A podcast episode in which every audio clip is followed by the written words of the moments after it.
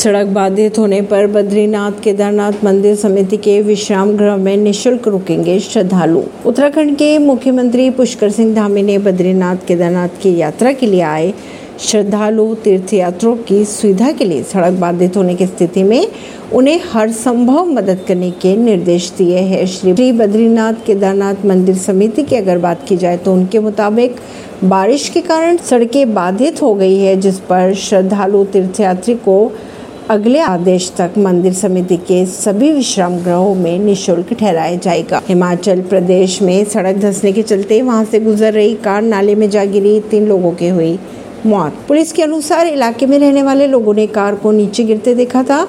वहीं मुख्यमंत्री सुखविंदर सिंह सुक्खू ने सड़क हादसे पर जताया शोक। पीएम मोदी ने इस्लामिक देशों तक पहुँचने के लिए जो किया, वह शानदार है। कांग्रेस नेता शशि थरूर ने की पीएम मोदी की तारीफ़। ऐसी खबरों को जानने के लिए जुड़े रहिए जनता से रिश्ता पॉडकास्ट से। परवीन दिल्ली से।